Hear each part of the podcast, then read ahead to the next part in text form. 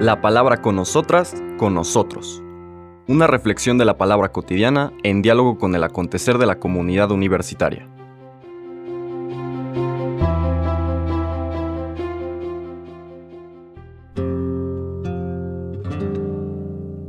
Hola, buenos días. Bienvenidas, bienvenidos a la palabra con nosotras, con nosotros.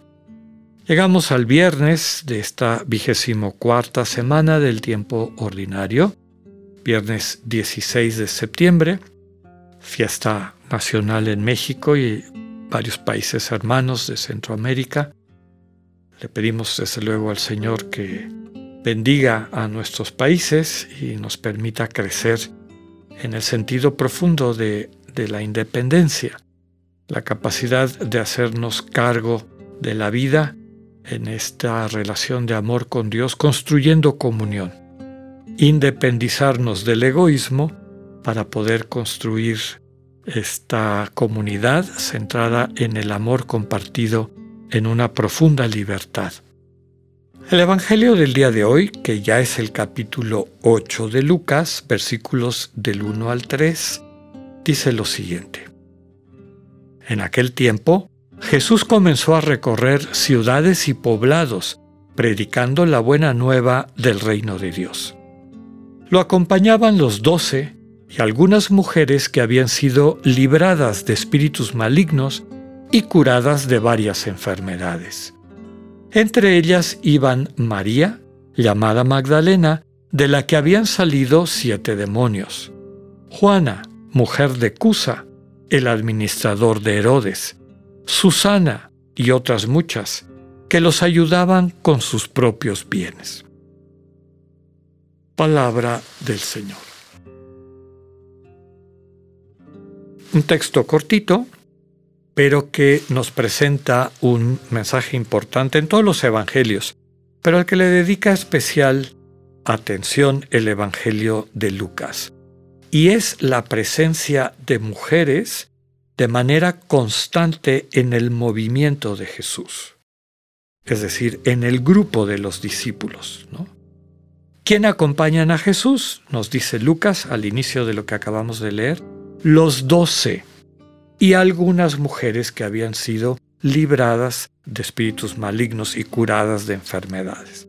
Es decir, personas que en el encuentro con el Señor Jesús como hemos estado viendo desde el primer día de esta semana, habían sido sanados, sanadas, en el caso del servidor del oficial romano, habían sido liberadas de, eh, de los malos espíritus, del espíritu inmundo que les había robado el sentido de su vida, les tenía apresadas, las tenía oprimidas, nos hace recordar a la viuda de Naín, que había perdido el sentido de su vida en la muerte de su hijo.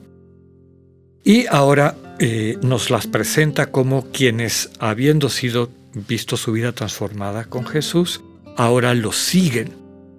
Y no nada más lo siguen en el sentido de acompañarle caminando con él, desde luego eso es importante, porque apunta al discipulado. Nos hacemos discípulos de un maestro pasando tiempo con ese maestro, que es lo que siempre invitamos a hacer al animar a las personas a tener su rato cotidiano de oración de silencio, puestas totalmente en las manos del Señor. No solamente este sentido, que está presente en lo que leímos, sino dice aquí que le ayudan con sus propios bienes. Es una forma simbólica de decir ponen al servicio de Jesús y del proyecto del Evangelio todo lo que son y tienen. Y nos, hacen, nos hace recordar esto la oración del final de los ejercicios, en la que San Ignacio dice, toma Señor y recibe mi memoria, mi entendimiento y toda mi voluntad, ¿no? Empezando por la libertad, que es lo, lo fundamental. Todo mi haber y mi poseer. Tú me lo diste, a ti Señor lo torno, dispón a toda vuestra, a, toda tu voluntad. San Ignacio, y desde luego los autores del Evangelio, subrayan que el seguimiento de Jesús implica ser sanados por el Señor Jesús Y veíamos en los días anteriores que eso significa que lo dejemos, ¿verdad? Que, que acojamos esta oferta de amor. Crecer en la sensibilidad que nos permite percibir que el mundo que nos rodea nos transmite este, esta comunicación permanente del Dios que nos ama y que espera pacientemente a que acojamos ese amor. Cuando acogemos ese amor, nuestra vida empieza a cambiar, empieza a sanar, empieza a ser libre, a ser plena. Y qué bonito esto para el día en que recordamos nuestra libertad como nación y nuestro anhelo, desde luego, de seguir creciendo en libertad. Una vez sanados, transformados, entonces podemos utilizar nuestros bienes para transformar la vida de nuestros hermanos y hermanas. Seguimos a Jesús asumiendo nuestra vocación personal, es decir, echar manos, echar mano de eso que tenemos y que diferente, cada persona tiene los dones y talentos propios que le corresponden. Recordemos que a veces nosotros no nos damos cuenta, pero cuando captamos que las personas vienen a buscarnos para pedirnos un tipo de consejo o un tipo de ayuda particular, también nos revelan qué recursos nos ha dado el Espíritu para contribuir en la construcción de la iglesia del cuerpo vivo de Cristo. Importante para entender este texto y por qué este subrayar las mujeres hasta hablar por nombre de ellas María, Magdalena, Juana la mujer de Cusa, el administrador de Herodes, Susana y otras muchas. El texto inmediatamente anterior que no leímos ayer porque fue la memoria de la Virgen de los Dolores y leímos el texto del capítulo 2 de Lucas, esta profecía de Simeón, el texto que no leímos por esa fiesta es aquella mujer que en medio de un banquete que le estaba dando un fariseo a Jesús, una mujer pecadora, conocida como pecadora por toda la comunidad, se acerca y se pone a lavar los pies de Jesús con sus lágrimas, a secarlo con sus cabellos. Y el texto lo que subraya, el fariseo que acaba de recibir a Jesús, piensa en su interior, si éste fuera profeta, sabría qué tipo de mujer es esa. Desde luego Jesús viene de fuera, eh, este fariseo que vive en ese pueblo dice, todos los de este pueblo sabemos qué tipo de mujer es. Este, si fuera profeta, percibiría que ahí hay un, hay un, un ente, un ser despreciado de Dios, una pecadora. ¿Cuál sería la sorpresa de este fariseo?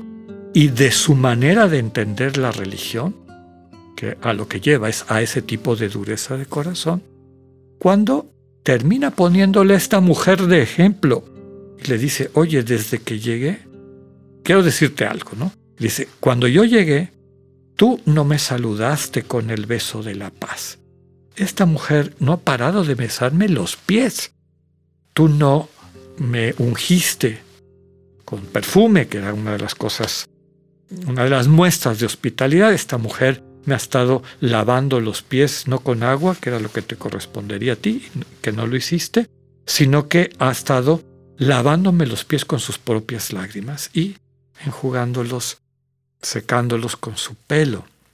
Y termina con una frase muy importante, porque ha amado mucho, sus pecados son perdonados. Aquí el Señor está subrayando un elemento fundamental de esta nueva religión. Lo que perdona, lo que sana la interioridad del ser humano es el amor experimentado. Y de eso pone Jesús a esta mujer como ejemplo.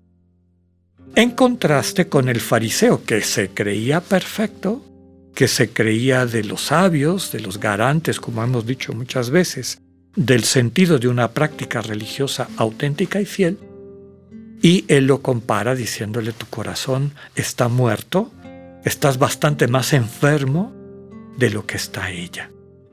Y termina el Señor diciéndole, tus pecados te son perdonados. Tristemente, el texto subraya que en vez de verlo como una oportunidad para aprender la lección y cambiar sus vidas, pues estos piadosos pero de corazón duro se quedan enojados con Jesús. Inmediatamente después viene el texto que acabamos de escuchar, donde nuevamente el Señor subraya la presencia de estas mujeres que le dan un sentido, le dan una concreción particularmente importante esta comunidad naciente de Jesús. Su sensibilidad está puesta en común de sus propios bienes, va mostrando y nos va haciendo ejemplo de lo que está llamada a ser nuestra iglesia. Que tengan un buen día, Dios con ustedes.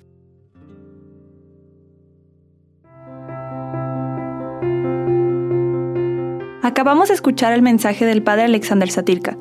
Escúchalo de lunes a viernes a las 8.45 de la mañana por radiveroleón.com o a través de nuestra app gratuita para iOS y Android. Radivero León, no todo está dicho.